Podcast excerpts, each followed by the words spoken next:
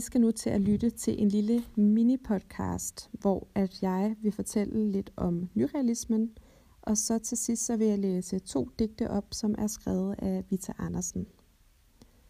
Men inden at vi kommer så langt, så håber jeg, at du har fundet et sted i offentligheden, hvor at du kan mindske kigge lidt. Øhm, den her mini-podcast nemlig lavet et forsøg på at øh, at gøre undervisningen stedbaseret, så derfor så er det lidt vigtigt, at du sidder sådan et sted.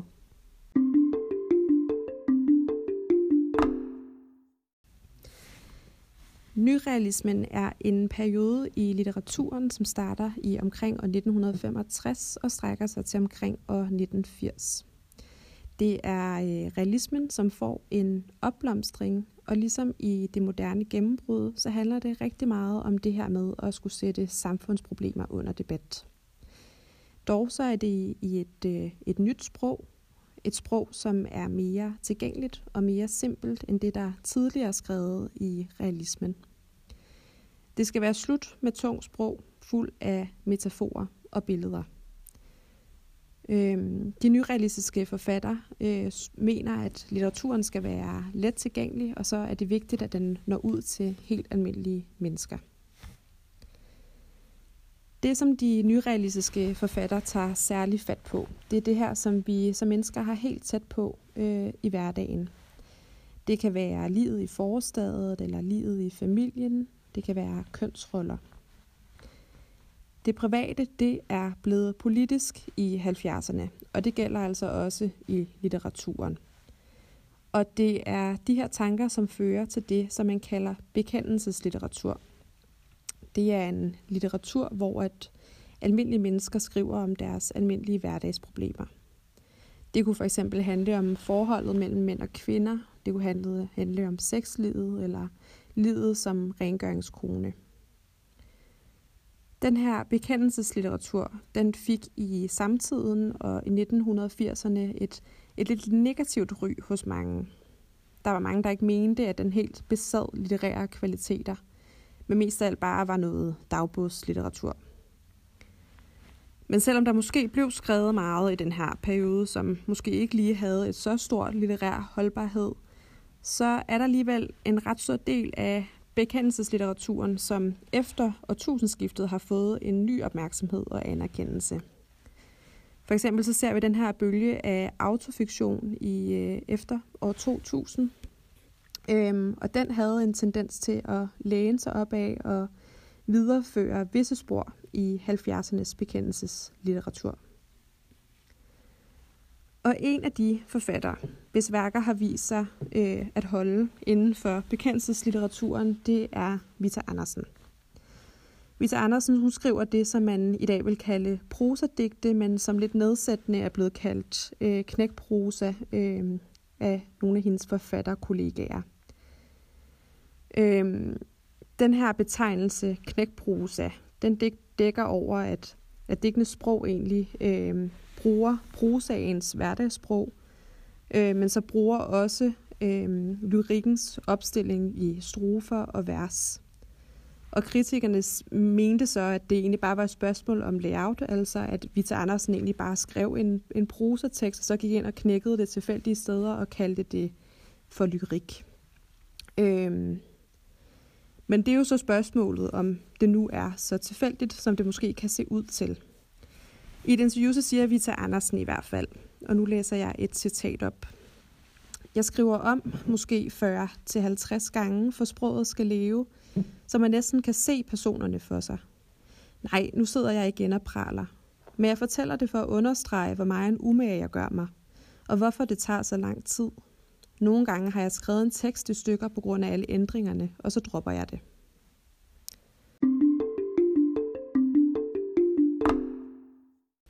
Det var lidt om øh, nyrealismen og om Vita Andersen. Nu er vi nået til det sted i minipodcasten, hvor jeg vil læse to digte op, der er skrevet af Vita Andersen. De er begge fra hendes debutdæksamling, som hedder Tryghedsnarkomaner. Den øh, udkom i 1977 og var faktisk den bedst sælgende digtsamling, indtil at Jaha Hassan kom i 2013 med sin øh, digtsamling som hed Jeg har Hassan.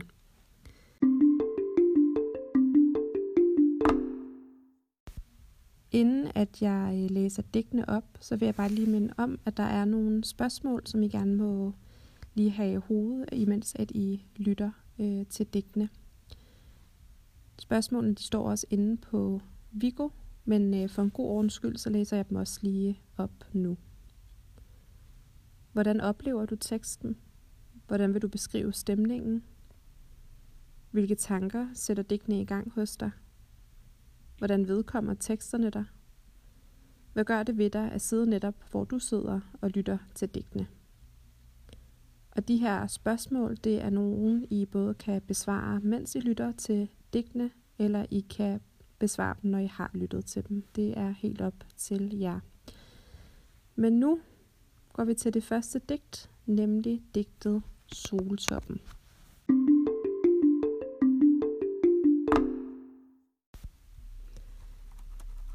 Hun købte en soltop med spaghetti-stropper. 15 kroner i lilla nylon og viskose.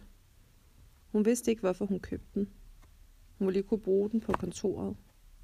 Det var den for bar til. Kun når hun havde fri. Og vejret var jo aldrig så godt, at det var til en soltop. Men den var billig, nedsat fra 58. Hun følte også trængt til at købe et eller andet. Det træk i hende. Hun købte også to kamme i brun plastik til at sætte i håret, når hun nu fik langt hår. Nedsat fra 9,85 til 2,5. Hun havde ikke råd. Der var jo penge i hendes pung, selvom de faktisk ikke tilhørte hende, men hendes regninger. Men billigt var det jo, og da hun gik forbi forretningen, og de hang udenfor, lækre og indbydende, trak de hende til sig. Først da hun betalte, og det næsten blev 20 kroner, vågnede hun op, følte sig snydt. Hvad skulle hun med det? Men ekspeditrisen havde allerede pakket det ind og sagde lidt elegant 17,5. Og det var jo heller ikke så meget. Hvis hun sagde, at hun ikke ville have det alligevel, ville de synes, hun var meget besynderlig. Og hun ville aldrig igen ture gå ind i den forretning. Da hun gik forbi bageren på vej tilbage til kontoret, tænkte hun. Hun kunne jo bare have købt en kage. Men hun var for tyk i forvejen. Så var det nok alligevel bedre med soltoppen.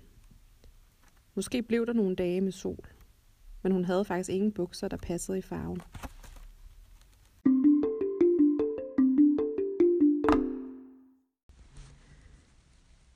Vil jeg læse et andet digt op af Vita Andersen, som hedder Fredag, lørdag, søndag. Om fredagen henter du mig på jobbet. Vi køber lidt lækker mad i Irma. Lidt hummerhaler, skinke, franske oste, flyt og en flaske rødvin. Vi stiller det hele på en bakke, bærer det ind i stuen, tænder for fjernsynet og sidder og ser på det, nydende maden og vinen. Da vi har spist, er der stadig lidt vin tilbage i flasken. Vi drikker det, holder hinanden i hånden, ser fjernsyn. Efter den sidste tv-avis går vi i seng. Lørdag sover vi til klokken 8. Så spiser vi morgenmad, kører ind til byen i vores lille lækre sportsvogn, finder med stort besvær en parkeringsplads, shopper lidt, går rundt og kigger. Vi ser på nogle meget lækre møbler i Ilums bolighus. Det vil være rart engang at få sådan noget. Hos Nørgaard køber jeg en bluse for Kakaral som jeg egentlig ikke har brug for. I magasin køber jeg en slå om nederdel og nogle plastikbøjler til at puste op. Du ser på en Burberry trenchcoat og køber en lille dippedut til at klippe hår i næsen med. Vi går hen til vognen, belæsset med pakker. Det er dejligt at have råd til at købe ting. Vi smiler til hinanden. Så kører vi hjem til vores rækkehus, spiser frokost. Bagefter elsker vi, du ligger ovenpå mig og gør dig umage. Tag ikke min bluse af. Kun min underkrop er nøgen.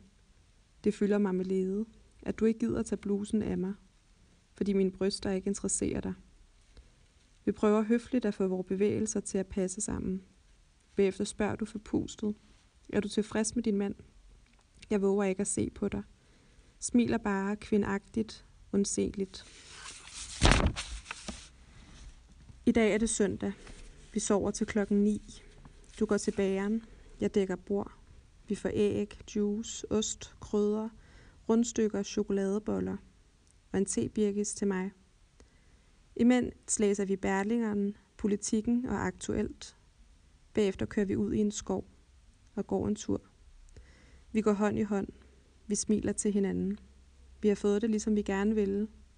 Vi har ikke mere at tale om. Bagefter kører vi hjem og spiser frokost. Stegte sild i eddike, lær på steg med bacon og ost. Du drikker to øl. Jeg drikker en. Bagefter håber vi begge, der er en film i fjernsynet. Vi elsker ikke, i hvert fald ikke om søndagen. Du tror, jeg kender dig godt. Vi smiler til hinanden. Vi har det godt. Vi har vores små systemer sammen. Efter filmen går vi hånd i hånd hen til bageren. Jeg har min nye frække på. Alle kan se os. Vi ser lykkelige ud. Vi køber to kager til dig, og tre kager til mig. For lige pludselig bliver jeg deprimeret. Det hjælper at spise nogle kager. Hjernen bliver ligesom fyldt ud, og man bliver ligeglad. Hold op med at tænke. Hvad skal man også tænke på? I morgen er det mandag. Vi har ingen børn. Det er vi fuldstændig enige om. Eller du er mest enig. Og jeg vil gerne, eller vil gerne engang, lige meget hvordan, være hos dig. Og hvad skal man i øvrigt med børn? Vi har det godt. Vores hjem er smukt og rent. Vi har ingenting på afbetaling. Vi har spist kagerne. Og du sidder og læser en bog og ryger din pibe. Jeg tror, jeg vil sove lidt. Jeg er så træt, og klokken er kun halv seks.